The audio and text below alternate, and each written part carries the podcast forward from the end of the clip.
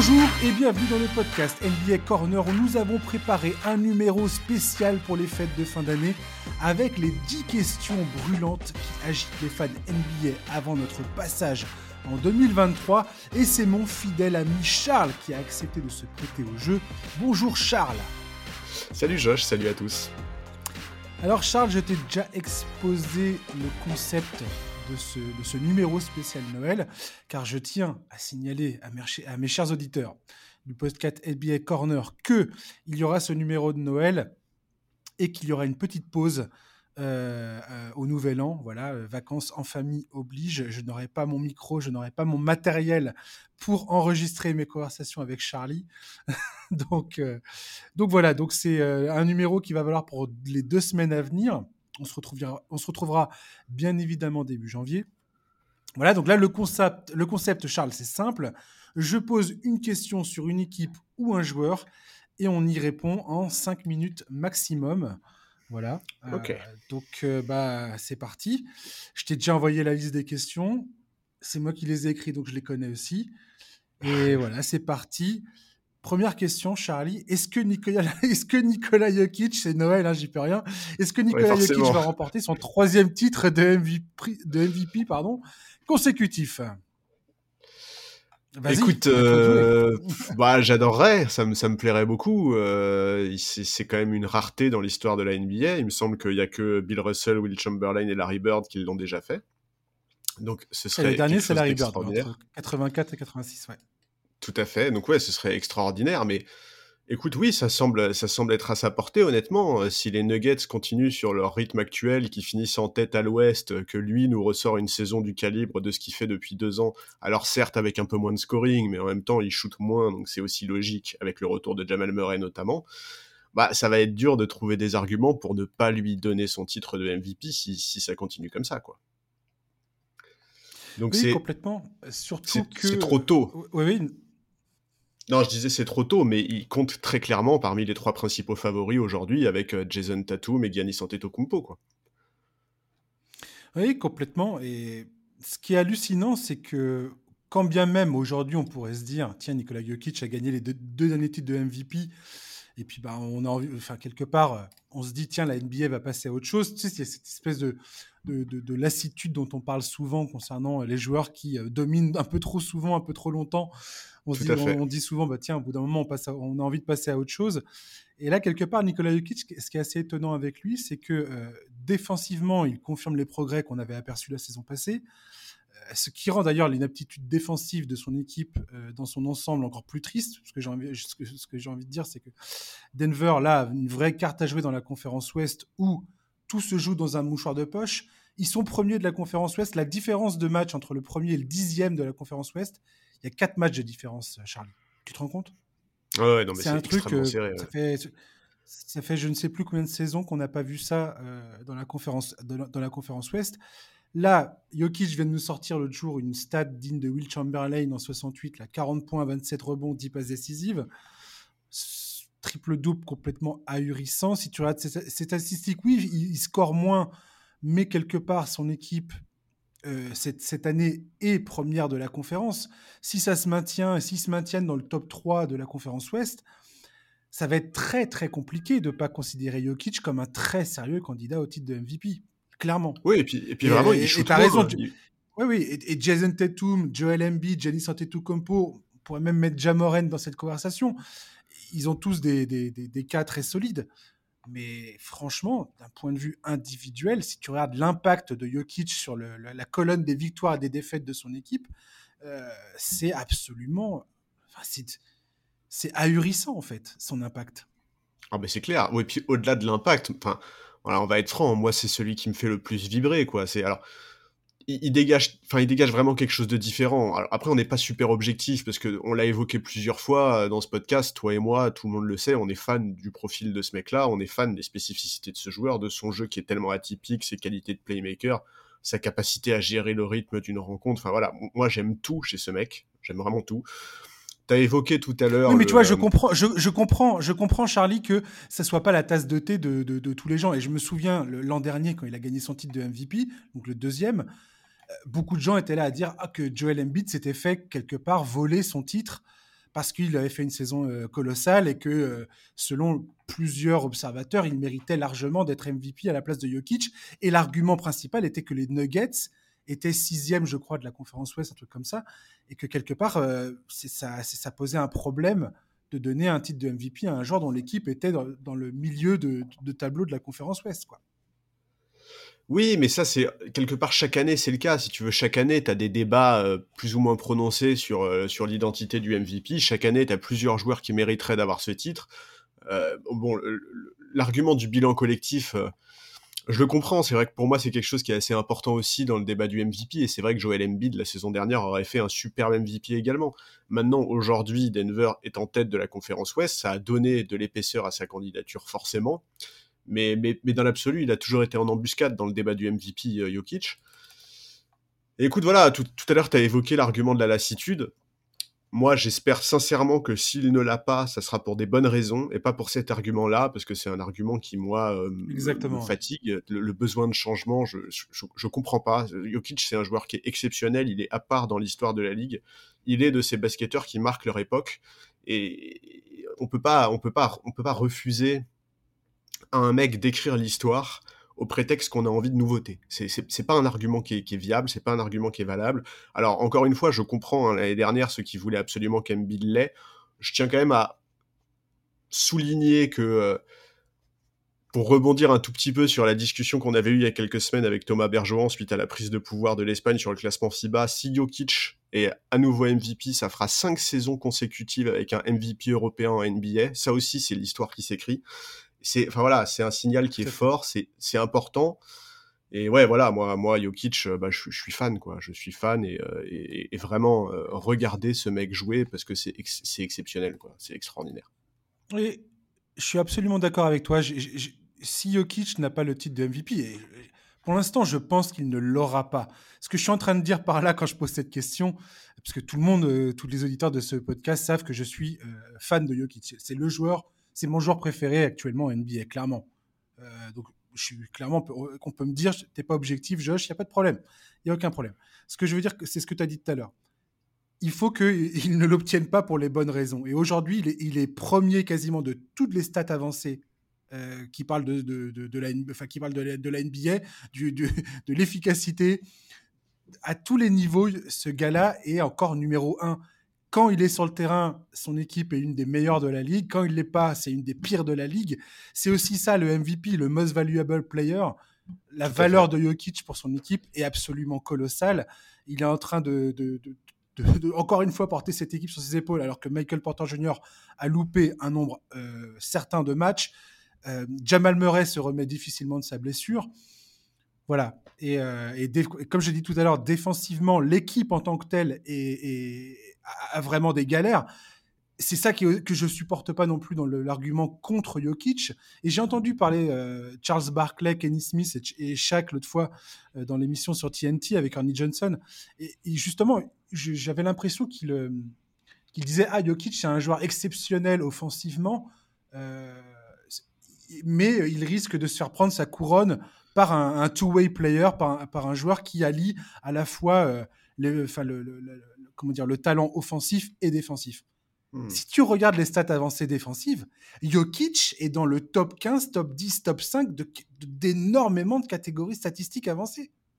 Oui, son, son impact défensif et encore, en fait, c'est pas. J'ai l'impression parce qu'il est lent et qu'il se traîne un peu. Tu as l'impression que des fois il se traîne un peu sur le terrain, ce qui n'est pas du tout le cas.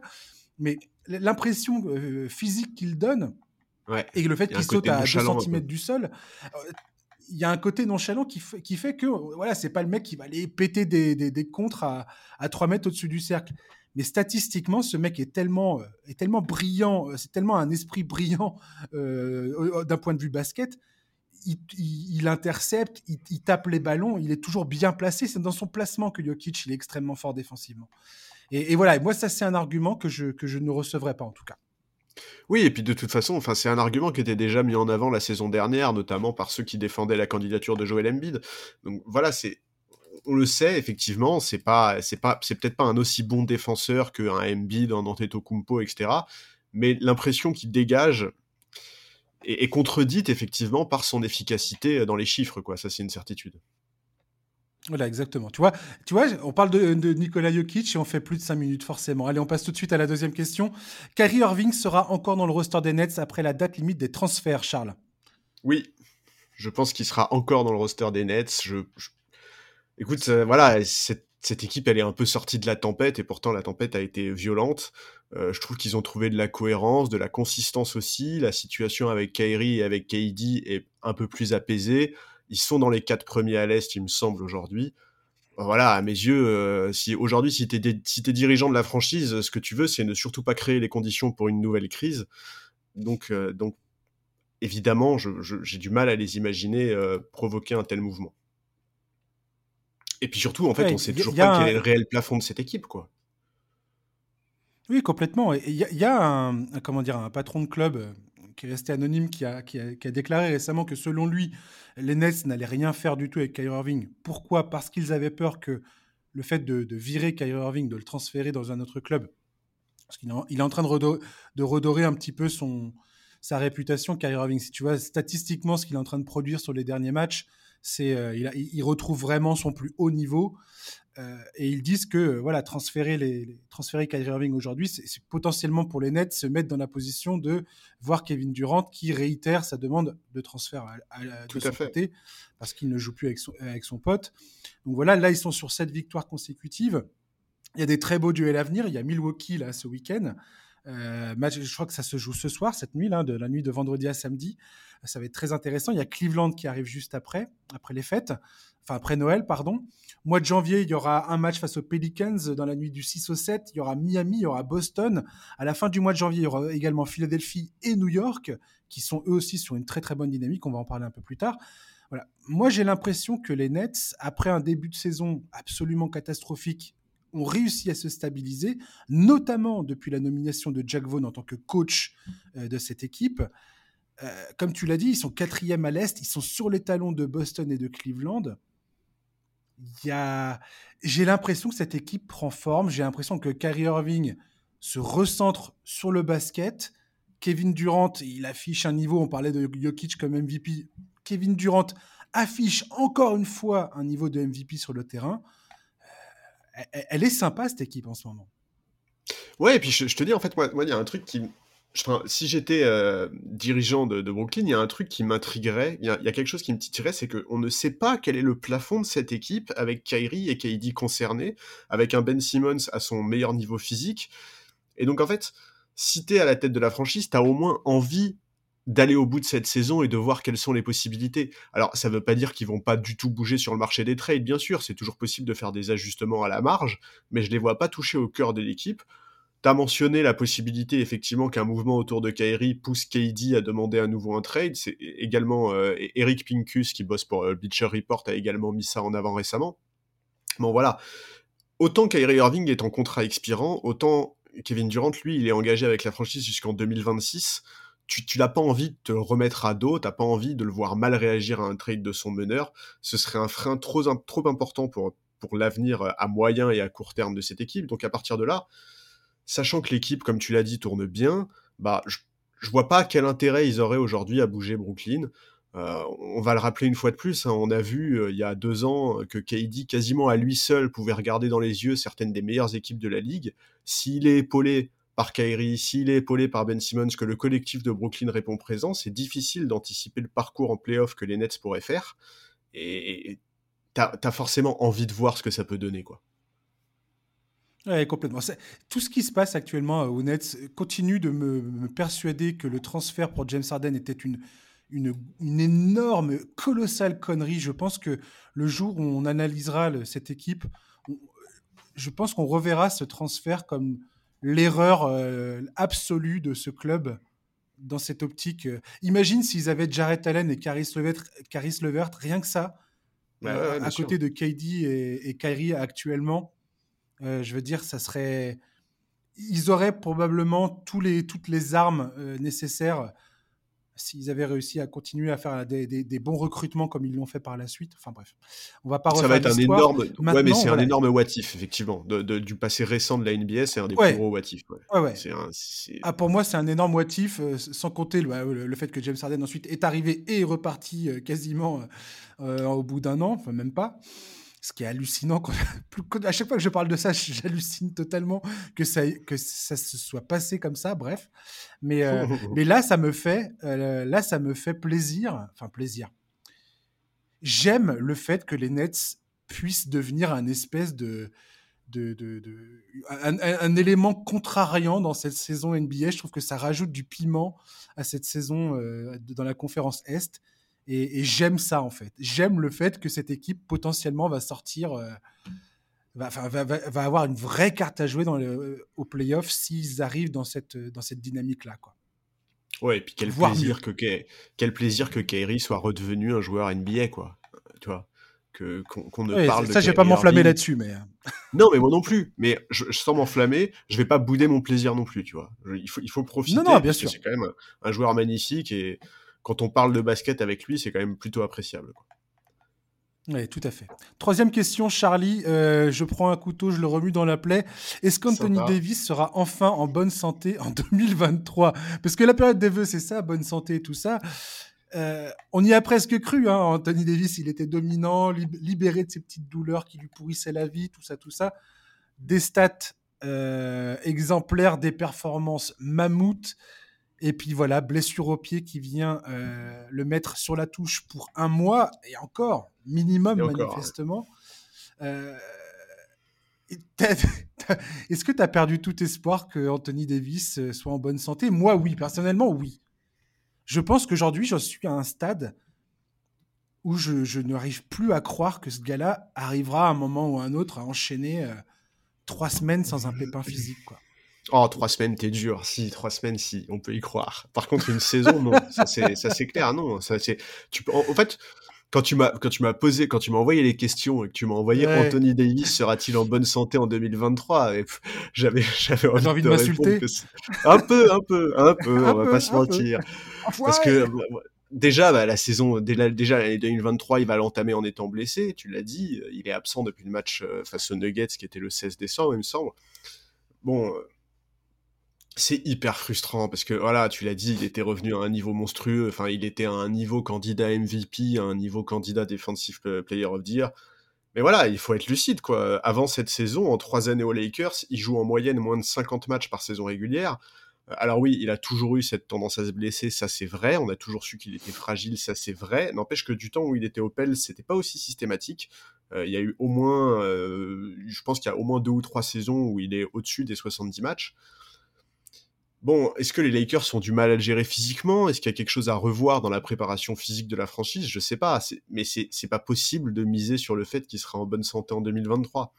Alors il me semble que Shams Charania récemment dans un live a évoqué la possibilité que la blessure qu'il a actuellement ait été négligée par le staff médical et donc que la franchise soit en partie responsable de la situation. Oh là là, si c'est vrai, c'est affligeant c'est affligeant. Déjà parce que quand tu as un joueur comme Anthony Davis, tu le surveilles de particulièrement près. Tu sais que c'est un joueur qui est mmh. extrêmement fragile. Tu sais en plus que quand tu es dans la situation des Lakers actuellement, bah, c'est impossible d'espérer quoi que ce soit sans Anthony Davis. C'est absolument impossible d'avoir le moindre espoir sportif, collectif sans lui. Encore plus quand tu vois le niveau qu'il avait retrouvé. Enfin, là, là, sur les quelques semaines, là, entre euh, le début du mois de novembre et sa blessure face à Denver, il, tourne à quelque chose comme 35 points, 16 rebonds, 3 contre, euh, des, pourcentages incroyables, un impact défensif colossal. Ah, mais c'est un des meilleurs stretches de, sa carrière en entier. Enfin, je veux dire, c'est, ça faisait. Non seulement ça faisait longtemps qu'on n'avait pas vu Anthony Davis à ce niveau-là, mais ah c'est peut-être potentiellement le un des meilleurs niveaux où on l'a jamais vu sur un terrain. Tout à fait. C'est vraiment impressionnant. Et, c'est à ce moment-là où, en fait, quand tu le vois comme ça, tu te dis, mais en fait, ce mec, il est conçu pour la NBA actuelle. Genre, ses qualités sont tellement adaptées à la NBA actuelle. Il est, il est parfait pour ça. Et enfin voilà, c'est terrible. Et en fait, c'est horrible surtout parce que, que Darwin Han a, surtout que Darwin Han a réussi à le convaincre de jouer poste 5. Bah et ouais. On voit bien à quel point il est destructeur sur ce poste 5 en NBA, dans, dans la NBA d'aujourd'hui. Et tout à fait. Et ce qui est terrible, c'est tu vois quand il marchait sur l'eau, il y avait quelques observateurs, quelques trolls un peu aussi forcément, qui disaient eh ben vous devriez en profiter pour envisager un trade parce qu'on sait très bien que ça va pas durer. Ouais, carrément. Et moi, en tant que fan des Lakers, tu vois, quand je lisais ou que j'entendais ça, je me disais euh, non mais c'est pas vrai, arrêtez, c'est pas possible, c'est trop triste, c'est trop cruel. Et en fait, bah ouais, c'est vrai, quoi. Il n'y a aucune chance pour que ça tienne sur la durée. Et c'est hyper triste.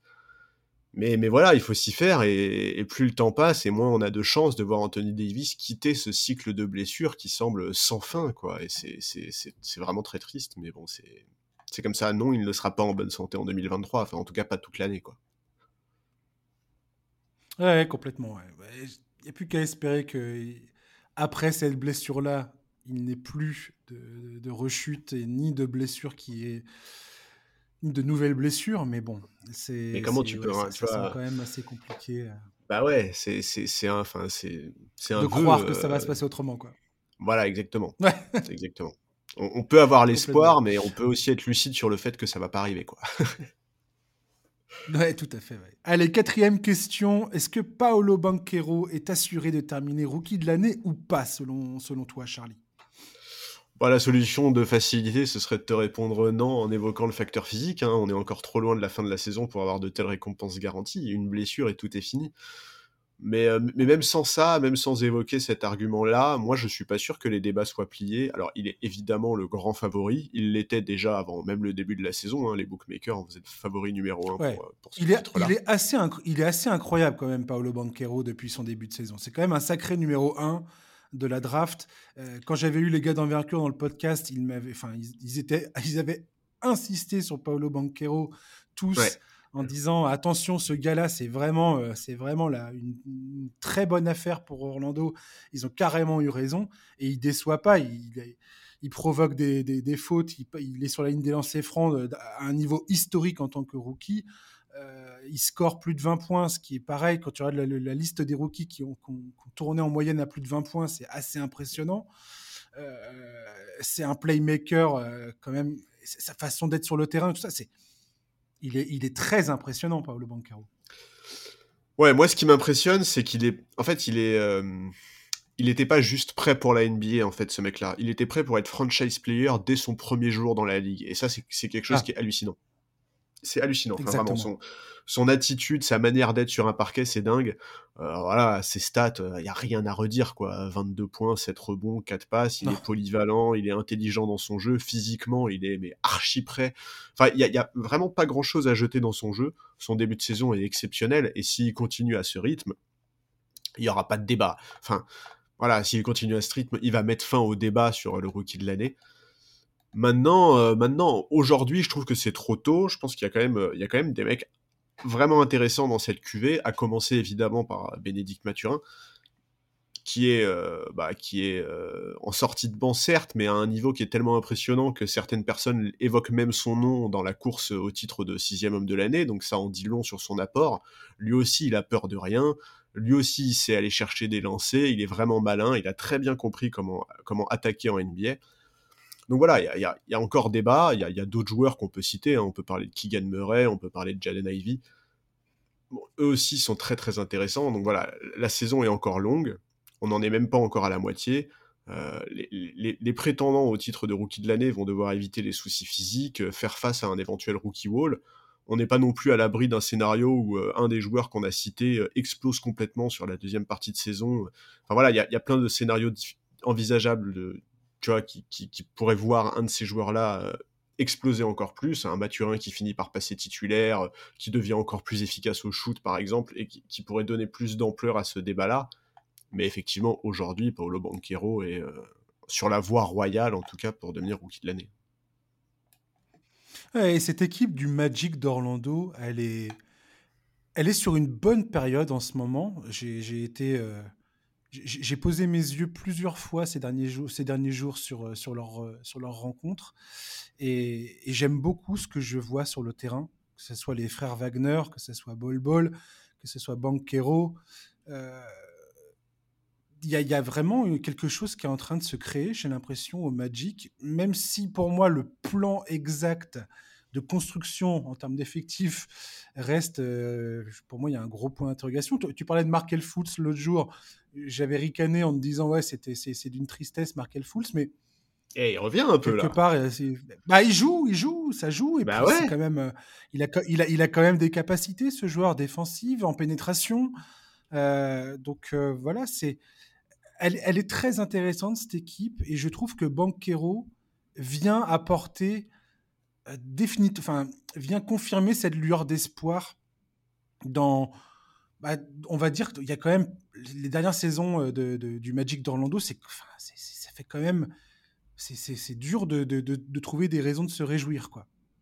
Hmm. Et, et, je trouve qu'entre lui, Franz Wagner, ils ont, ils ont deux gars là, c'est vraiment deux pépites euh, qui, si elles sont bien encadrées, s'ils gèrent bien leur évolution, euh, ça peut vraiment donner quelque chose. Il y a vraiment un socle, j'ai l'impression, qui, qui, peut donner enfin de l'espoir aux fans du Magic. Quoi.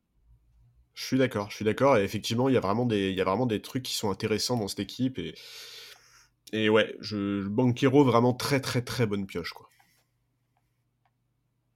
Ouais, complètement.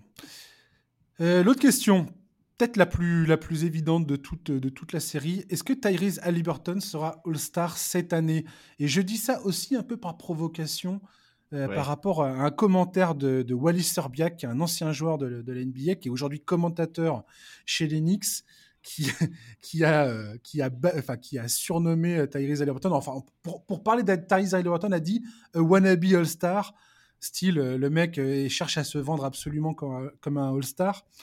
Euh, et, j'ai trouvé ça extrêmement hard de sa part de, de balancer ça. Après, bon, c'est, euh, connaît le, le, côté du le média new-yorkais qui peut être euh, extrêmement tranchant et parfois assez gratuit comme ça face, face aux adversaires. Tyrese Halliburton, c'est peut-être pour moi une des, un, des, un de mes plus gros plaisirs de la saison. Et franchement, je ne vois aucune façon qu'il ne soit pas All-Star, quand bien même les Pacers euh, sont, euh, sont, sont, plutôt dans le, dans le fond du classement à l'Est. Hein. La, période un peu sympa, elle est, elle est en train de se terminer quand même du côté des Pacers. Oh, ils sont dans les 8 quand même. J'attends de voir, hein. on, est, on est encore... Oui, oui, ils sont, oui, oui, mais on voit que c'est c'est pas tous les c'est pas tous les soirs facile. Ils ont gagné contre Boston récemment et Tyrese Halliburton ah était resplendissant dans ce match. Ah ouais, il était Mais euh, je, ne vois pas comment ce joueur ne sera pas All-Star, clairement. Clairement. Ça me semble bah non, ce, serait injuste. Enfin voilà, il, le mérite quoi. je, je, suis alors moi aussi je suis fan de ce mec-là donc euh, moi aussi, c'est un de mes grands plaisirs de la saison. Et franchement, il, mérite d'être All-Star. Il a des stats. Euh, il est à 20 points, plus de 10 passes par match. C'est le meilleur passeur de la ligue. Euh, il est à, je crois qu'il est à 39% à 3 points. Enfin, meilleur assist pourcentage de la ligue. Sa franchise, donc on l'a dit, pour l'instant est dans les 8. Et pourtant, mais personne ne misait là-dessus en début de saison. Indiana, c'est fun à voir jouer. Il en est la principale raison. Au-delà des stats et de l'impression que j'ai dégagé, il a des il a des vrais comment, je sais pas comment on pourrait des hauts faits, tu vois, des temps forts, il a des, vrais moments dans cette saison qui sont importants, qui, peuvent être mis en avant. Il y a cette stat qui a été, qui a été euh, publiée par, par sa franchise sur les trois matchs là en novembre où euh, en l'espace de trois matchs, il a distillé 40 passes décisives pour aucune, aucune balle perdue euh, face à des adversaires pas dégueux, c'était Brooklyn, les, les Clippers et les Lakers. Donc ça, ça peut paraître anodin, mais enfin c'est quand même une première dans l'histoire. Et puis ouais, je sais pas, dans l'ensemble, il est tellement propre. Il est. il, a, il, a, 22 ans, euh, Tyrese Halliburton. Il a 22 ans. il se comporte déjà comme un leader, comme un patron sur le terrain. Enfin, je veux dire. Faut non, mais en plus, bien considérer euh, ce truc-là, quoi. c'est assez. En fait, moi, ce qui m'étonne, c'est que quand tu lis les chiffres, quand tu vois par exemple son ratio assist-turnover qui est dingue, qui est, mais vraiment, en fait, quand tu regardes juste les chiffres, tu te dis, bon bah ok ce mec là c'est un meneur gestionnaire un peu à l'ancienne avec un jeu très sobre très académique sans vraiment de prise de risque parce que c'est tellement propre en fait que tu, te dis ça et en fait c'est pas le cas du tout c'est un meneur qui est vraiment cool à voir jouer il est fun, il a pas peur de dynamiter le jeu, d'accélérer le tempo, d'envoyer des no-look pass, il y a de la fantaisie dans son jeu de passe. Enfin voilà, c'est moi je suis vraiment fan de ce mec-là. J'en avais parlé au début de saison quand on devait évoquer nos équipes un peu coup de cœur et, je savais que Indiana cette saison, je voulais les voir jouer à cause de ce mec principalement. c'est vrai que tu l'as annoncé, Charlie. Tu l'as annoncé, bordel. Mais en fait, tout le monde a annoncé qu'Aliburton c'était un monstre. Enfin, tu vois, c'est pas moi. C'est genre quand il y a eu le, trade la saison dernière, je vais pas retaper sur Sacramento, surtout qu'au final, euh, bah, ça se passe plutôt bien pour eux, ils ont aucun regret à avoir là-dessus. Mais c'est vrai qu'on était nombreux à se dire, mais attends, mais comment un mec aussi fort, avec un tel potentiel, peut se retrouver dans un mouvement pareil? Bah, Bravo à Indiana d'avoir mis la main sur ce meneur, parce que franchement, l'avenir lui appartient. Et moi, je, je, vais, je, vais, je vais être franc avec toi, le All-Star Game, c'est pas un truc qui me passionne, c'est pas le truc que j'attends le plus chaque année, mais n'empêche qu'une sélection, ce serait une très belle récompense. Il faut rappeler que c'est sa première saison. C'est une validation dans la carrière d'un joueur. Bah, surtout qu'en fait, c'est sa première saison avec de telles responsabilités. Euh, Hawking, c'était pas vraiment le patron de l'équipe. Il a été tradé à Indiana en février dernier, donc il est arrivé en cours de saison. Donc c'est la première saison qu'il entamait dans le costume de patron de son équipe. C'est un costume qui lui va à merveille. Il assume ses responsabilités parfaitement bien. Il mérite une récompense. Et quelle, plus belle récompense en cours de saison qu'une sélection All-Star Game. Ouais, et quand je disais que tu l'avais annoncé, tu n'avais pas forcément. Oui, tu avais annoncé Tyrese Liberton, tu avais surtout annoncé le fait que les Pacers allaient être une des équipes les plus passionnantes à suivre, même si elles ne jouaient pas forcément la qualif en playoff. Comme tu viens de le rappeler, ils sont huitièmes actuellement. On verra d'ici la fin de la saison à quoi, à quoi ça ressemble. Mais tu t'avais pointé du doigt le fait que cette équipe était absolument à suivre et. il y, a vraiment des mecs fun dans cet effectif, quoi. Il y a vraiment des mecs. Euh, Mais il, elle est très fun cette équipe. Le match, le match contre le match contre Boston était absolument génial. Ouais, ouais. J'ai adoré cette rencontre. Euh, autre question, euh, les Knicks ont-ils enfin trouvé leur identité? Il y a du mieux ces derniers temps du côté de New York? Sur les dix derniers matchs, il y a huit victoires pour deux défaites. J'ai été un peu dur l'autre fois euh, contre eux. Tom Thibodeau a fait des changements dans le 5 majeur. Et force est de constater qu'aujourd'hui, c'est en train de porter ses fruits. Euh, il a notamment inséré Grimes dans le, dans, le 5 majeur et depuis qu'il a fait ça, euh, ça se passe beaucoup mieux. Il a également donné plus de responsabilités à des mecs comme Miles McBride. Il a trouvé sa rotation, une rotation assez, assez réduite, mais euh, qui, fonctionne extrêmement bien. Jalen Brunson continue de confirmer son statut de leader sur et en dehors du terrain. Je reste tout à fait sceptique sur la capacité de Julius Randle à être le joueur qu'il voudrait qu'il soit. RJ Barrett me remontre un petit peu des couleurs euh, ces derniers temps également.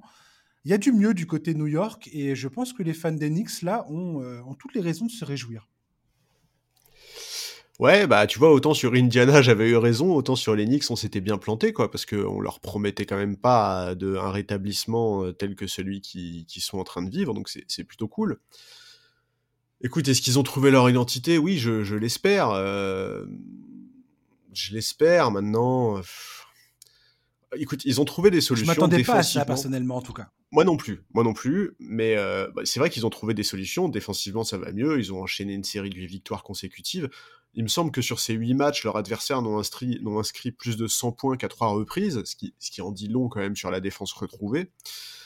Donc oui, voilà, ils sont, ils sont, ils sont, ils sont remontés au classement. Ils sont actuellement sixième à l'est. Ils ont pris un vrai ascendant sur certains adversaires. La dernière fois, quand on avait parlé des Knicks, on avait parlé du fait qu'il y avait une triple confrontation à venir avec les Bulls, et on avait un peu dit malheur à celui qui va vraiment perdre cette, triple confrontation. Écoute, bah, euh, Tout à fait. New York a gagné les deux premiers matchs, je crois que le troisième est cette nuit. Voilà, tu l'as dit, Thibodeau a resserré sa rotation. Fournier, qui avait déjà mis été, été de côté, qui avait déjà été mis de côté, pardon, a été rejoint euh, par Derrick Rose et Cam Reddish, qui jouent quasiment plus, même si Derrick Rose a eu quelques minutes contre Toronto, il me semble. Maintenant, écoute, euh, moi je vais pas m'enflammer plus que ça. Je vais pas m'enflammer plus que ça parce qu'en fait Thibodeau fait du Thibodeau quoi. Rotation resserrée, intensité défensive, il donne de la liberté à ses talents offensifs. C'est pas la première fois qu'on le voit redresser une équipe de la sorte et on sait très bien ce que ça implique en fait. Ça veut aussi dire arriver en playoff avec des joueurs usés, un jeu assez lisible auquel les adversaires vont s'adapter assez rapidement. Alors voilà, on sait que raccourcir les rotations trop tôt dans une saison, c'est à double tranchant. On sait aussi les limites d'un joueur comme Julius Randle, elles vont pas disparaître du jour au lendemain. Bon, euh, voilà, écoute, euh, est-ce qu'il faut s'enflammer et se dire euh, c'est bon, ou est-ce qu'il faut se dire tiens, bah profitons-en pour essayer de monter un trade sur Julius Randle maintenant qu'il a repris des couleurs, je sais pas. Moi, tu sais très bien ce que j'en pense. Tu sais très bien ce que j'en pense. Je pense que Julius Randle n'est absolument pas l'homme de la situation du côté bah des Knicks et que ça ne peut pas être leur franchise player. Tu ne peux pas avoir Julius Randle comme franchise player et espérer aller loin, euh, enfin avoir une quelconque ambition pour euh, un titre NBA. Quoi. C'est mon sentiment. Hein. Peut-être que je me trompe. J'arrête, enfin, j'arrête pas de me tromper en parlant d'Enix. Mais euh, donc je suis probablement pas le, le, mec avec la vie le plus pertinent sur la question, tu vois. Je veux, je veux, bien, le, je veux bien le reconnaître. Mais, euh, mais personnellement, quand je vois Julius Randle, quand j'ai vu le match là face à Toronto, pareil, qui était un match très sympathique, euh, Pascal Siakam qui te pète 52 points au, Garden, c'était très cool. Ouais, il s'est fait plaisir, Siakam. Il s'est fait plaisir. Je ne peux pas voir Julius Randle en me disant ce gars-là est un mec qui va transporter une équipe, mais même à une victoire dans une série de playoffs. Je, j'ai toujours dit, c'est soit RJ Barrett, là ils ont recruté Jalen Brunson, excellent recrutement, parce que c'est vraiment un joueur qui aujourd'hui est en train d'imprimer euh, sa patte sur cette équipe. Quand on entend parler les autres joueurs, notamment bah, Grimes tout à l'heure dont je parlais, quand tu l'entends parler de, ou RJ Barrett, quand tu, quand tu les entends parler, ces, ces joueurs-là de, de, Jalen Brunson, tu sens qu'ils ils ont un respect euh, incroyable pour ce joueur-là, alors qu'il débarque à peine dans le club, quoi mais tu as l'impression que c'est déjà le, joueur qui, euh, bah, qui, qui, est, un peu le patron dans, dans, le vestiaire, quoi. Clairement. Ouais, ouais, ouais, non, mais je suis d'accord. Je, dis pas que c'est grave. Ça veut, ça veut rien dire euh, concernant Julius Randle. Julius Randle a le droit de ne pas être le leader du vestiaire. On s'en, on s'en fout de ça quelque part. C'est pas important. Mais même en termes de performance sportive, je pense pas que, que Randle, ce soit le, le, gars sur qui tu peux reposer tes, tes ambitions, quoi. Non, je non, ne pense pas. Et je, pense qu'effectivement, si tu arrives, si arrives à le transférer pour un, pour un bon prix, soit pour des, des pics, euh, vraiment des très bons pics, soit pour euh, un autre joueur, je sais pas, un jeune, euh, je, sais, sais pas, je sais pas quel est le marché de Julius Randle. Qu'est-ce bah, que, que, Julius Randle te donne aujourd'hui en contrepartie? Mais, mais franchement, ça, ça s'étudie, quoi. Surtout son contrat n'est pas horrible, donc. Non, et là, il est quand même, là, depuis le début du mois de décembre, il est sur des stats qui peuvent évoquer sa saison 2020-2021, dont on, a maintes fois parlé. Là, il est sur du plus de 25 points, 11 rebonds, 4 passes. Mais voilà, mais enfin, mais, mais en même temps, bon, tu vois, si nous, euh, si nous, de notre salon, euh, on est capable de dire que euh, bah, c'est un épiphénomène et que ça veut pas dire que c'est un joueur qui va te faire passer un cap, bah, c'est évident que les autres franchises se disent la même chose, quoi. Donc c'est clair que c'est difficile aujourd'hui de, de, de, deviner quel est le marché pour lui. Mais c'est pas impossible, Charlie, qu'une équipe se dise Julius Randle peut être mon, mon gars sûr si je le fais entrer dans mon effectif à moi où il n'aura pas le rôle qu'il a au Knicks. Je pense que les Knicks, son, problème au Knicks, c'est pas, je dis pas, je dis pas que j'ai jamais dit que Julius Randle est un c'était pas un mauvais joueur. Je dis juste que ça ne peut pas être ton, je sais pas si première ou deuxième option de Julius Randle, c'est pour moi c'est trop en fait. C'est beaucoup trop. C'est clair. C'est au mieux une, une, bonne troisième option, mais plus, je ne pense pas que ça soit le cas. Je suis désolé. Hein, c'est, après, ce n'est que mon sentiment. Comme tu dis, je, suis dans mon salon. C'est, un avis euh, tout à fait humble que je donne. Quoi. Mais, euh, mais depuis le temps que je suis fan NBA, quand je vois un, mec comme lui, je ne pas, je, peux pas le voir et me dire Ah, mais c'est trop bien, ils ont trop de la chance, les Knicks, d'avoir euh, Julius Randle pour mener non, la barre, il, est, il, est, trop handicapant dans le jeu. Enfin, tu vois, il a, il a trop besoin de la balle. Il est, enfin, bon, voilà. Je... Il y a des erreurs qu'il fait qui me, qui, moi, qui me sautent aux yeux, où je me dis aïe, aïe, aïe, aïe, aïe y a des erreurs comme ça, tu, des joueurs que des, que des joueurs font où tu te dis, c'est pas possible en fait. Et encore, il a quand même. non, mais je vois tout à fait, mais moi je vais te dire, et encore, il a quand même vachement progressé parce que moi j'ai quand même euh, eu les 3-4 premières saisons de la carrière de Julius Randle aux Lakers. Et à l'époque, il y avait des moments où c'était impressionnant. Non, mais il y avait des moments où vraiment. Enfin, c'est même plus un joueur qui a des œillères, quoi. Il y avait des moments où tu avais l'impression qu'il fermait les yeux et qu'il fonçait, quoi. C'était terrible. Mais bon, voilà, écoute, c'est Nix. Euh, c'est Nix, il y a du mieux euh, dans les choix qu'a fait Thibodeau. Il y a des trucs qui sont intéressants, tu vois, sur, sur le banc, euh, Quickley, McBride, Artenstein, Sims. Il y, a des trucs intéressants. À voir comment Obi Topin va revenir, parce qu'il me semble qu'il doit revenir dans les semaines qui viennent, là. Donc, donc à mhm. voir comment ça va se passer. Et d'ailleurs, cette, cette, rotation sur le banc avec deux grands, de très grands, euh, font, que font notamment que les Knicks sont parmi les meilleures équipes au rebond offensif, il me semble, donc c'est assez intéressant. Mais, mais, mais voilà, moi j'ai du mal à y croire, et, euh, même s'ils même s'ils vont en playoff, je ne les vois pas du tout passer un tour de playoff en l'état. Oui, c'est ça, ça la question. C'est toujours été la question pour les Knicks, euh, concernant les Knicks, de mon point de vue, c'est c'est quoi c'est quoi l'objectif en fait de cette équipe? Où vous allez les gars? Est-ce que votre objectif c'est d'aller en playoff? Est-ce que c'est d'aller en playoff et de gagner un tour de, un tour? Ou est-ce que c'est vraiment euh, le, titre NBA À, l'heure actuelle, je, pense que personne ne se fera d'illusion sur le fait que déjà accrocher les playoffs pour, euh, pour les Knicks, c'est une bonne chose. Parce qu'ils ont tellement été absents de, cette histoire et absents de toute ambition réelle que euh, ça semble, ça semble être une. une voilà. C'est rassurant. Maintenant, euh, bon, il y a des choses, il y a des choses positives. Il y a des choses positives. Là, il y a, je trouve que malgré tout, ça va dans le bon sens. Avec euh, avec Grimes, Barrett, Brunson, je trouve que ça va dans le bon sens. Il y a, il y a, il y a des choses qui, voilà. Oui, mais en même temps, en mettant complètement Il y a des raisons pour avoir un petit peu d'espoir, quoi. C'est un début, c'est un bon début. Oui, d'accord, mais je, suis d'accord avec toi, effectivement, il y a, beaucoup plus d'espoir aujourd'hui qu'il pouvait y en avoir il y a un mois, par exemple. Mais enfin, n'empêche qu'aujourd'hui, si t'es si es la franchise et que tu veux renforcer ton effectif, que tu veux offrir plus de flexibilité à Thibodeau, plus de choix, euh, tu vas chercher à trader Fournier, Derrick Rose, qui sont notamment mis à l'écart. Sauf que le problème, c'est quelle est leur cote aujourd'hui?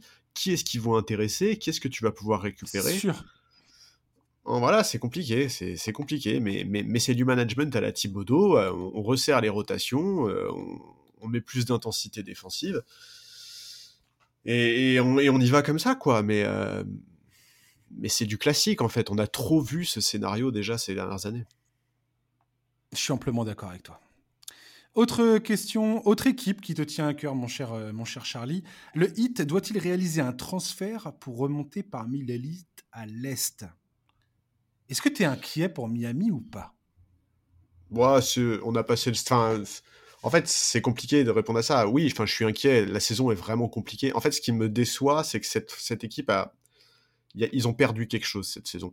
On reconnaît pas. Euh, enfin, tu vois, ces dernières années, ils ont eu des hauts et des bas, mais au moins, il y avait toujours cette espèce d'identité propre à la franchise. Il faut quand même se rappeler que la saison dernière, ils sont passés très près d'une nouvelle finale NBA. Ils ont été battus en finale de la conférence Est par Boston. Alors, au classement, ils sont pas complètement décrochés. Hein. Ils sont septième. Ils, sont, ils ont un bilan à l'équilibre. Je crois qu'ils sont à 16, 16 victoires pour 16 défaites. Malgré le fait que Jimmy Butler a loupé. Ouais, c'est ça. Malgré le fait que Jimmy Butler a loupé plus d'une dizaine de matchs, et on sait à quel point il est importantissime dans de nombreux aspects pour cette équipe. C'est le, patron incontesté de la franchise. Euh, mais il mais, y a des attitudes. Enfin, tu vois, le match à Détroit il y a une dizaine de jours, là, face à Détroit il y a une dizaine de jours, où ils ont pris une, ils ont pris la foudre. Euh, j'allais dire un terme beaucoup plus vulgaire. Ils, ont pris 20 points dans la tronche face à une des pires équipes de la ligue. Et enfin vraiment, euh, quand on regarde les stats d'équipe, on n'est pas étonné par ces résultats moyens. Ils sont une des pires attaques de la ligue. Euh, leur défense est d'un meilleur niveau, mais ils sont capables de trous d'air tellement énormes, comme, comme le match face à Détroit que je mentionnais, où quelques jours plus tard, ils prennent 115 points face aux Spurs, qui pourtant sont encore plus mauvais qu'eux en attaque, c'est dire. Ouais, c'est il, faut pour moi il faut il faut du mouvement. C'est en fait cet effectif depuis le début, on le dit, il est mal foutu. Euh, l'absence de PJ Tucker en 4 fait énormément de mal. Alors, chaque saison, on dit à quel point PJ Tucker est un, est un profil de joueur, de role-player qui métamorphose une équipe. Là, en plus, il n'a pas vraiment été remplacé, donc on pointe les, manques à ce poste-là depuis un moment déjà dans cet effectif, et c'est aussi pour ça euh, qu'un trade est évoqué. J'imagine que c'est aussi pour ça que tu poses la question, parce que cet effectif, il est incomplet, c'est clair, il y a vraiment des, ajustements à faire. Mais, euh, mais maintenant, le souci, c'est de réussir à le monter, ce trade, parce que a priori, Butler, Adebayo et Hero sont intouchables. Euh, un joueur comme Duncan Robinson, bah, j'avoue que j'ai quelques doutes sur sa valeur actuelle. Donc, est-ce que, est que tu utilises les Oladipo, les Caleb Martin, etc., pour essayer de monter quelque chose? C'est compliqué. C'est compliqué. Oui, il faut qu'il bouge sur le marché, mais, euh, mais c'est pas facile. Quoi. Ouais, peut-être c'est pareil. Kyle Lowry, euh, qui était une des grosses recrues il y a un an, euh, côté, côté Miami Heat, bah voilà, il, il, y a, il, y a, du mieux. Hein, c'est pas lui le problème. non, non, c'est pas lui le problème, mais on n'est jamais à l'abri d'une blessure, d'un d'un truc qui, qui, qui, colle pas. Enfin, elle, elle, est bizarrement faite, cette équipe, entre eux. Oui, entre je sais pas, moi, moi je suis quand même assez, toujours assez inquiet euh, du potentiel de blessure concernant Laurie et, Butler. Bah ouais. Euh, derrière, tu as Caleb Martin qui est utilisé en poste 4 et qui est clairement, franchement, il, se, il, se, il se dépatouille comme il peut, mais c'est quand même beaucoup lui demander. Adebayo, tu vois bien qu'il a fait, qu'il a passé un cap offensivement. Je crois qu'il tourne à, à quasiment 21 points par match et c'est je crois que c'est son meilleur pour enfin son meilleur euh, son meilleur euh, scoring euh, sa meilleure ah saison de scoring de sa carrière. Tyler Hero c'est pareil il a, il a passé un, un, cap on peut dire sur le, le playmaking mais mais pourtant ça, ça, ne se concrétise pas forcément dans les résultats et j'ai l'impression que ce côté où Eric Spolstra avait un effectif euh, voilà, basé sur quelques joueurs majeurs et euh, une, galerie de, joueurs qu'il pouvait greffer selon les besoins euh, à chaque rencontre. Ça, a perdu un petit peu de, sa superbe, de son efficacité, et je vois moins le, je vois moins la capacité de cette formule à, fonctionner sur le long terme. Comme tu le dis, je dis ça, et ils étaient à un match d'aller de battre Boston l'an dernier, quoi. Oui, mais depuis, depuis, il y a plus de poste 4. Euh, depuis, il y a un Tyler Hero qui ne sort plus du banc. Alors, il, est, il est, bon, hein, Tyler Hero, euh, il n'y a pas de souci, mais moi, je trouve qu'il était. Il apportait plus au collectif quand il était en sortie de banc. là, il compte sur Victor Oladipo euh, pour, pour dynamiser le, le, scoring en sortie de banc. Tout à fait. Mais franchement, c'est énormément de demander à ce gars-là, quoi. Bah ouais, c'est trop. Ah oui, non, mais c'est trop demander en tout cas, ça semble être un sacré pari. Enfin, c'est fou. Non, et puis vraiment, euh, je, je, suis désolé, mais vraiment, l'absence de poste 4 dans cet effectif est un énorme problème. au début de la saison, euh, ils ont, essayé de, ils, ont, ils ont essayé de mettre euh, Jimmy Butler au poste 4, mais c'est un gâchis qui est pas possible, quoi. Donc, ouais, voilà, il, faut, il, faut, il, faut, il faut que ça bouge. C'est aussi pour ça que beaucoup de gens ont mentionné Jack Crowder comme étant une des cibles importantes de cette équipe, mais oui, mais d'accord, mais Jack Crowder, tu le fais venir comment en fait voilà, c'est ça. C'est la question de, pour Miami tout le temps. Miami, tu as envie de greffer des joueurs parfaits. Tu te dis, ah, ça, ça serait parfait pour cette équipe. Comme quand il y avait les, la demande de transfert de Kevin Durant. Tout le monde était là. Kevin Durant à Miami, imaginez un petit peu. Eh, mais tu, mais tu n'as jamais Kevin Durant si tu si tu sacrifies pas euh, au minimum à des baillots dans l'histoire. quoi. C'est clair. Ça, après, ça ressemble plus à, ce que tu, à ce que tu veux et c'est ça en fait cette équipe, c'est que pour moi aujourd'hui elle a aucune marge de manœuvre et tu te demandes, enfin avec avec les, l'effectif qu'elle a aujourd'hui sur le terrain, et tu te demandes qu'est-ce qu'il faudrait pour que euh, pour euh, pour euh, pour te donner le, sentiment inverse où tu te dis ah ça va ils sont ils ont ils ont ils en ont un peu sous le pied encore Miami. Non là tu as l'impression que s'ils sont pas à fond à fond à 100% pendant 48 minutes, ça va être difficile pour eux de remporter le match quoi. Ouais, c'est. C'est un, match de playoff tous les, tous, tous les deux jours. Enfin, c'est injouable en fait sur l'ensemble d'une saison. Non, mais la clé, c'est Udonis Aslem. Il faut, il faut demander à Udonis Aslem d'être titulaire au poste 4. 42 ans, il n'y a aucun problème, il va y aller. mais je sais pas, comme tu dis. En fait, il faut voir quelles sont les, les, les, les, options sur le marché des transferts pour Miami. J'ai pas l'impression qu'elles sont vraiment. Euh, c'est vraiment très ouvert pour eux, quoi à, part, à part des trucs vraiment sur, euh, en périphérie, des changements périphériques dans leur effectif. Euh. Après, la spécialité du hit et de Spolstra ces dernières années, c'est quand même de te sortir des mecs de nulle part. Et où tu te dis, ah tiens, le mec est titulaire en NBA sans problème. ouais, c'est vrai. On verra ça. On verra ça. Euh, autre question, les Suns retourneront-ils en finale NBA ou pas? Et je dis pas forcément cette saison, mais ah, carrément, genre dans l'histoire de la franchise. Non, mais, non, mais dans, le, dans le, on va dire dans le, dans le timing de, de, Chris Paul. Quoi. Ok. Sachant que là, les Suns viennent d'être rachetés, hein, ça y est, les Suns et Mercury euh, en, double, en WNBA viennent d'être rachetés par le milliardaire Matt Ishbia et son frère Justin pour 4 milliards de dollars. Je tiens à rappeler que Robert Sarver avait, acheté, avait acheté le club en 2004 pour 401 millions de dollars. Donc, je ne sais pas si vous imaginez la plus-value d'un mec qui a quand même été accusé de, plein de choses assez graves, quand même, extrêmement graves même. Donc, euh, bref, voilà. Et, euh, et les Suns, comme je te l'ai dit, moi, au début de saison, enfin, et, là, même, même quand ça allait bien, là, à un moment où ils enchaînaient un peu les victoires, moi, je n'arrive pas à, être inspiré par cette équipe. J'ai pas l'impression que ça va le faire. Et quand je vois l'autre fois Monty Williams qui se prend la tête avec DeAndre Ayton sur le, sur le banc, euh, j'arrive pas. Alors, ils ont beau dire, hein, euh, euh, Monty Williams a dit lui-même, c'est juste, c'est juste une, une, une, broutille, ça veut rien dire du tout. Michael Bridges a dit la même chose. Ouais, n'empêche que Michael Bridges, avant, avant cette scène-là, entre, entre Monty Williams et DeAndre Ayton, pareil, lui était un peu en train de faire des, reproches à DeAndre Ayton sur, sur une action. Enfin, parce qu'il n'a pas posé un écran. Ouais. Ouais, ouais, bah ouais. Non, mais enfin voilà, la situation avec Ayton, elle est, particulière. Il a l'air d'être un peu dilettante, euh, DeAndre Ayton, quoi. Mais bon, voilà. mais c'est extrêmement bizarre. On est d'accord. On est, c'est extrêmement bizarre, Charlie. De, de déjà de pendant les playoffs l'an dernier, on en a parlé, toi et moi, de ça. Le fait qu'il y ait cette brouille euh, ultra visible euh, entre Monty Williams et DeAndre Ayton. DeAndre Ayton qui au début de la saison dit, on lui pose la question, est-ce que vous, est-ce que tu as, as pu parler au coach depuis? Non, absolument pas il y a quand même une ambiance, quand même, je sais pas, c'est ultra étrange, quoi. Oui, ça respire pas la sérénité, ça c'est clair.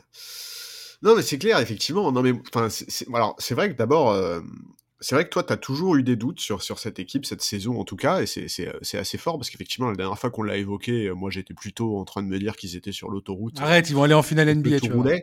Non, mais on sait pas, mais, après, c'est possible. Tu, tu l'as dit en préambule, euh, quand on parlait, il me semble, euh, du Kaio Kitsch, la, la, conférence Ouest aujourd'hui, elle est tellement serrée, c'est tellement homogène, c'est la jungle, c'est compliqué de s'avancer de s'avancer d'ores et déjà pour dire euh, bon bah eux ils vont aller en finale, eux non, etc.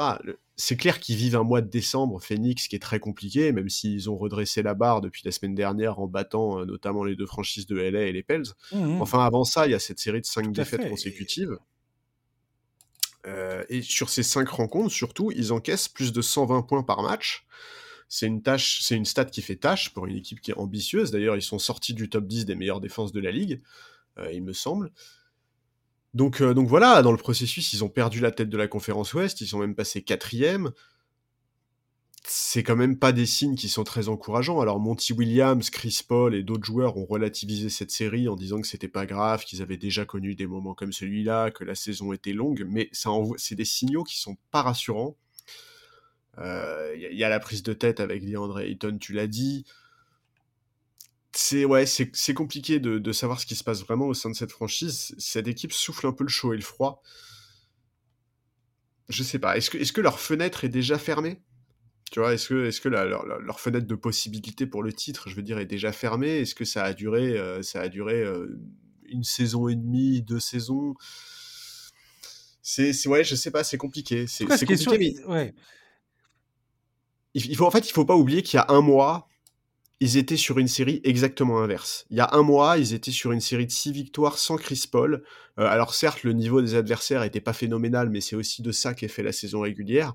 L'impression que l'équipe dégageait était tout autre.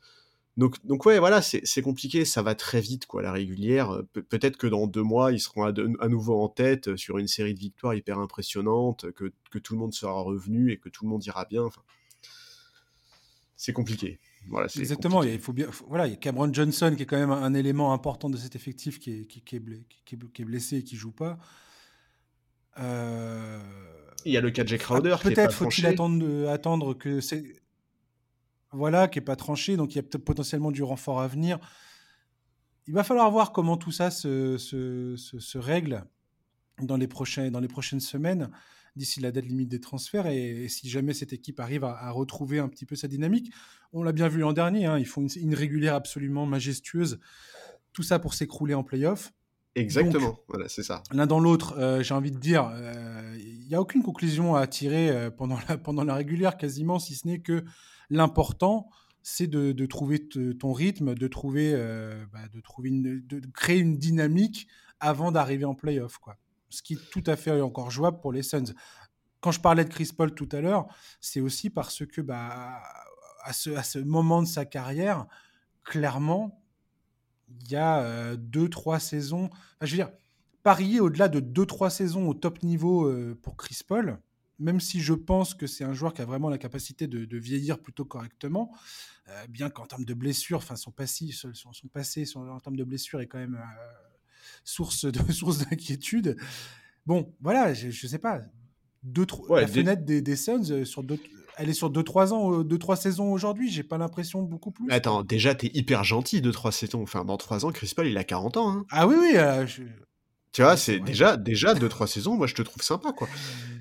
Mais, mais, mais voilà, c'est. En fait. carrément, En fait, si on dit que c'est compliqué, c'est pas juste parce qu'on veut pas se prononcer, c'est aussi parce que mais regardez l'état, enfin regardez la tronche de la conférence Ouest aujourd'hui. En fait, aujourd'hui, euh, tu peux finir en tête de la conférence Ouest et te manger Dallas au premier tour.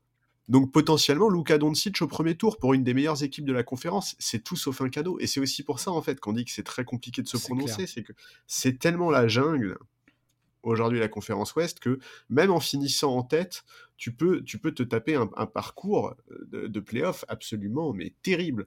Donc ce qu'on peut dire sur Phoenix, c'est qu'ils vivent une saison plus compliquée que ce à quoi on pouvait s'attendre, que ça présage pas forcément de playoffs ratés. Tu l'as dit, la saison dernière, c'était tout l'inverse. Ils ont marché sur la régulière. Ah, ça, ça leur a pas permis de retourner en finale NBA pour autant. Il y a des vents contraires, c'est une certitude. Il y a toujours énormément de questions sur la situation de DeAndre Ayton, et c'est rare, en fait, qu'une situation dure aussi longtemps et qu'on ait aussi peu d'éléments concrets pour l'expliquer. Donc, à voir comment ça va se passer à, voir. Il, faut espérer en tout cas qu'ils arrivent en playoff et que tout le monde soit en bonne forme physique, que tout le monde soit revenu et, que, et, voir comment ça se passe en ayant un peu de chance sur les tirages. Ça, c'est une certitude. Ouais. Avant dernière question, la patience de Luka Doncic sera-t-elle sérieusement érodée d'ici la fin de la saison ou pas? On, parlait de New York tout à l'heure, on, voit bien que l'absence de Jalen Brunson se révèle beaucoup plus coûteuse que personnellement je ne l'aurais pensé pour, euh, pour, euh, pour les Mavericks. Euh, il y a le journaliste d'ESPN, Tick McMahon, qui était, qui était dans, dans, le podcast Hoop Collective récemment et qui a parlé un petit peu de, de, l'urgence du côté de, du front office de Dallas, à savoir, il dit que Dallas est un peu comme à l'époque où Milwaukee, quand Milwaukee en 2018-2019 était en train de parier sur Giannis Antetokounmpo, le fait qu'il allait prolonger et ainsi de suite.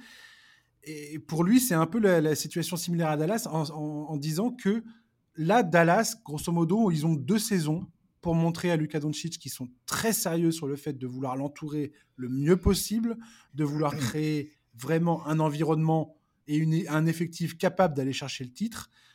Et, euh, et j'ai l'impression que là, pour l'instant, les, les Mavericks, bah, ils ont plutôt fait un pas, un pas en arrière qu'un pas en avant dans cette direction, avec, euh, en laissant partir Jalen, enfin, en n'étant pas assez euh, clairvoyant sur le cas de Jalen Bronson, en prenant pas la bonne décision, euh, parce qu'ils avaient, ils ont eu l'opportunité de lui offrir un contrat beaucoup plus avantageux que ce qu'il a signé au Knicks il y, a, il y, a, une saison de ça, il me semble.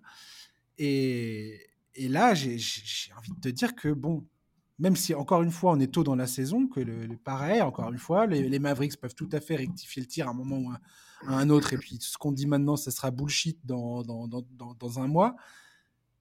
Mais n'empêche que je trouve ce cas de figure de Dallas extrêmement intéressant parce que Doncic est à ce point incroyable, et on le dit et on, le répète dans ce podcast, que Dallas va vraiment falloir qu'ils euh, se mettent. Euh, ils se mettent à la, au parfum sur euh, ce qu'il faut faire pour garder ce gars-là, parce que moi, je le vois gros comme une maison au moment où... Et quand tu vois l'attitude de Doncic sur le terrain, alors bah oui, c'est un joueur qui a tendance à pester énormément, quoi qu'il en soit.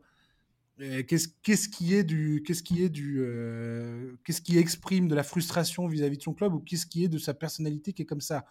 À vous de faire le tri j'en sais rien personnellement mais bon, je trouve que c'est extrêmement intéressant et que cette saison est déjà, je trouve, un moment, euh, un, moment charnière pour Dallas. Ouais, je suis d'accord, effectivement, tu l'as dit. Euh, la question de la frustration de Luka Doncic, mais c'est la question qui doit hanter euh, bon nombre de fans des Mavs. Enfin voilà, on l'a dit, au-delà du fait qu'il est incroyablement fort, qu'il est il est trop fort pour ne pas jouer le titre d'une certaine manière. C'est un, c'est un gars qui a été biberonné au trophée en fait. Quoi. Il gagne depuis ses premiers pas en pro, ce mec. Il, est habitué à ça. Et quand tu es habitué à gagner, bah, c'est difficile de perdre cette habitude. Donc est-ce qu'un profil comme le sien peut accepter d'évoluer dans une franchise euh, qui ne parvient pas à mettre autour de lui un système qui lui permet de viser le titre chaque saison? Bah, Je sais pas, j'en suis pas sûr. Et, ouais, tu l'as dit, on voit bien, on voit bien qu'il se frustre un peu. C'est sur le parquet, il, a des attitudes qui sont, moi je trouve, de plus en plus prononcées, qui sont honnêtement, alors j'adore Luka Doncic le joueur, mais mais je trouve que c'est vraiment parfois pénible de regarder les matchs de Dallas parce que bah, ça prend de l'ampleur et en plus c'est un cercle vicieux. On sait très bien comment ça fonctionne en NBA. Il est de plus en plus surveillé par les arbitres. Donc comme il est de plus en plus surveillé, bah, il est de plus en plus, euh, il y a de plus en plus de coups de sifflet contre lui, donc il se frustre de plus en plus et c'est en train de prendre une ampleur qui est importante. Euh, voilà, Brian Windhorst, euh, qui bosse pour ESPN, a également évoqué une fenêtre de deux ans parce qu'il faut rappeler que Luka Doncic peut tester le marché en 2026, et donc très souvent, si tu veux demander ton trade, bah, tu le fais deux ans avant, donc 2024. Ouais, écoute, euh, écoute, en, plus c'est terrible parce que la saison dernière ils ont atteint la finale de la conférence Ouest, tu vois. Donc en fait, ce que j'allais dire, c'est que cette nouvelle, voilà, cette nouvelle ambition, c'est ça, cette nouvelle ambition créée par ce résultat où tu arrives en finale de conférence Ouest, c'est à la fois euh, c'est à la fois une bonne chose pour, pour, Dallas parce que tu te dis ah tu vois Lucas on, on, est compétitif on est dans le Final Four mais en même temps ça crée une ça crée une envie un désir chez le joueur et si le si la saison d'après tu es en train de galérer pour essayer de mettre les pieds dans le dans le play-in euh, ou euh, te se faire sortir au premier tour comme un malpropre bah ouais. bah, c'est là où c'est là où l'ambition peut se retourner contre le club et, le joueur de, de dire bah écoutez les gars, vous êtes sympas, mais euh, Jalen Brunson, vous le laissez partir pour peanuts. Euh, pendant ce temps-là, on est en train de payer Davis Bertans 16 euh, millions par saison. Et, j'ai personne autour de moi. J'ai pas les mecs qu'il faut, quoi. Et, et je sais pas si je vais rester. Bah ouais, non, mais c'est ça. Et... Enfin voilà, tu, l'as dit, ce qui s'est passé avec Brunson cet été, on peut difficilement dire que Dallas a démontré toute son ambition à ce moment-là. Donc, donc oui, c'est clair que c'est des éléments. Luka Doncic, il connaît très bien le basket, euh, il connaît très bien la situation, euh, il, voit bien tout ça. Donc, mais voilà, moi c'est le genre de, en fait c'est le genre de question, je trouve ça un peu difficile. Enfin, tu vois, d'un côté, euh, moi je veux qu'une chose, c'est que Doncic reste à Dallas, qui permette à la franchise d'être un principal prétendant au titre chaque saison. Enfin voilà, tu vois, j'ai envie que ça marche. Mais d'un autre côté, le Doncic qu'on voit là, honnêtement, ça me, ça me fatigue. Enfin, sa frustration, elle est palpable sur certains matchs sur certains matchs, il est, presque parfois insupportable. Moi, c'est pas ce Doncic là que j'ai envie de voir. J'ai envie de voir le Doncic magicien qui nous fait rêver tout le temps, euh, celui qu'on a vu en playoff. Pas, pas le Doncic irrité qui conteste chaque décision, qui affiche sa frustration tout le temps. Donc, à quel point euh, est-ce que c'est c'est pas de la mise en scène? Parce que j'ai aucun doute sur le fait que sa frustration il la ressent et tu l'as dit depuis depuis toujours il a été il est comme ça Luka Doncic mais est-ce que à quel point c'est un message envoyé aussi aux dirigeants de sa franchise. C'est pas possible qu'ils aient pas conscience de ça, c'est pas possible qu'ils aient pas conscience de la situation, c'est pas possible qu'ils ne se rendent pas compte que euh, bah, un mec comme Luka Doncic, euh, c'est pas un joueur que tu draftes tous les ans, c'est même pas un joueur que tu draftes tous les 5 ou tous les 10 ans, non, c'est beaucoup plus rare que ça. Ah bah non. Si, si, cette saison est un échec, il va falloir frapper fort rapidement pour lui prouver que Dallas est le bon endroit pour lui et qu'il peut y jouer le titre. Sinon, ah, sinon ça restera un gâchis incroyable en fait. Quoi. Mais c'est là où un front office, euh, quelque part, fait ses preuves. Et Jalen Brunson, qui avait, où ils avaient l'occasion de le re-signer pour un contrat qui, qui, aurait été un des meilleurs contrats de toute la ligue, s'il l'avait signé au moment où il, voulait le, où, où il était ouvert à, à re-signer avec eux. Euh, Dallas, Dallas aurait été euh, passerait pour il passerait les Mavericks passeraient pour des génies alors qu'il est le front office. Euh, ils ont décidé de pas le faire.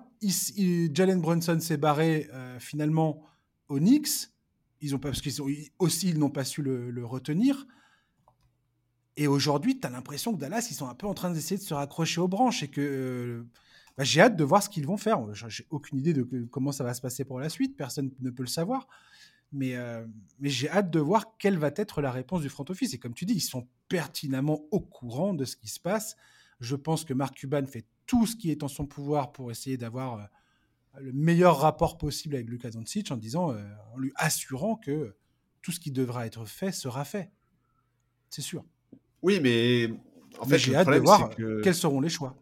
Oui, parce que c'est ça, c'est ça, c'est que lui dire, euh, lui dire, on va faire ce qu'il faut, on va faire ce qu'il faut, c'est bien mignon. En attendant, c'est sa cinquième saison en NBA là, à Luka Doncic, donc en fait, à un moment, euh, tu vas pas pouvoir attendre 10 ans et continuer à lui dire t'inquiète, t'inquiète, ça va venir mon gars, il y a pas de problème. Enfin, tu vois, à un moment, sa patience euh, n'est pas infinie et je le comprends. Il a trop de talent. En fait, c'est horrible ce que je vais dire, mais il a trop de talent pour vivre même ce qu'a vécu Dirk Nowitzki. Tu vois. Euh, il a trop de talent pour se contenter Ouais, d'un titre dans sa carrière, Luka Doncic. Il a trop de talent et beaucoup trop d'ambition surtout. Et donc, euh, donc il va pas Ouais, attendre. ne me il va lance pas sur attendre 10 Dallas. euh, ouais. Voilà, il Ne va me pas lance pas 10 sur le traitement de Dallas et de Dirk Nowitzki euh, après le titre de 2011.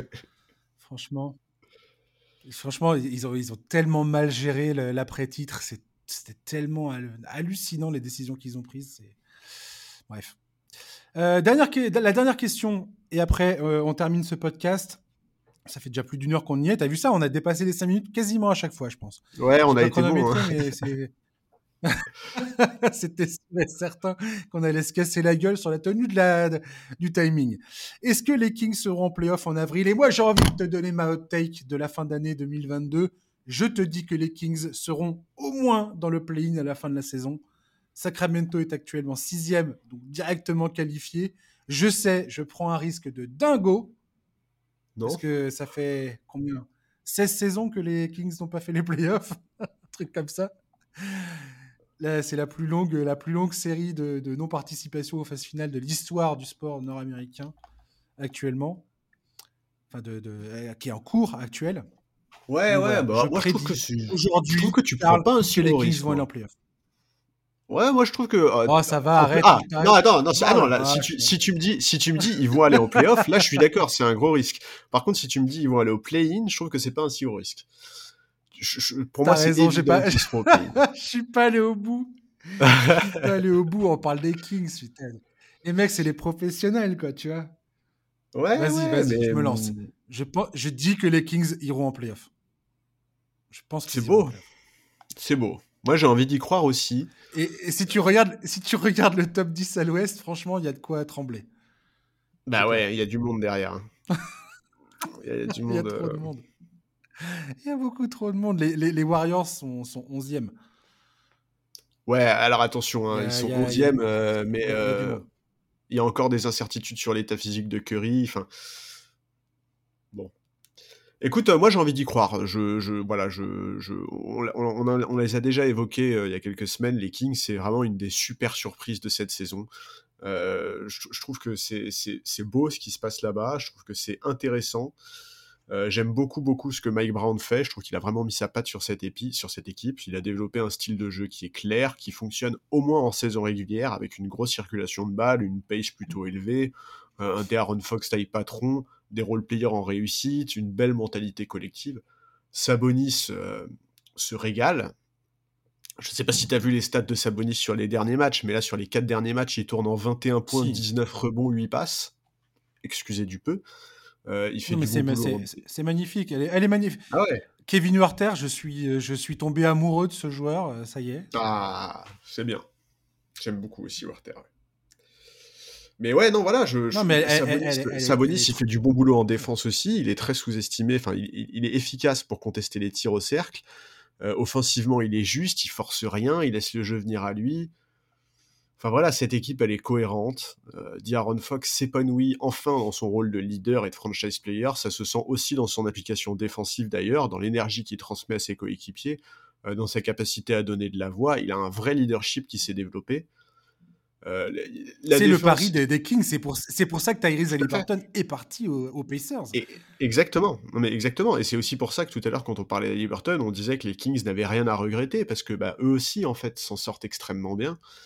Euh, et, et- et un élément que je trouve assez positif, c'est que la défense progresse depuis le début de la saison. Chaque mois, ils sont en progression par rapport au mois précédent.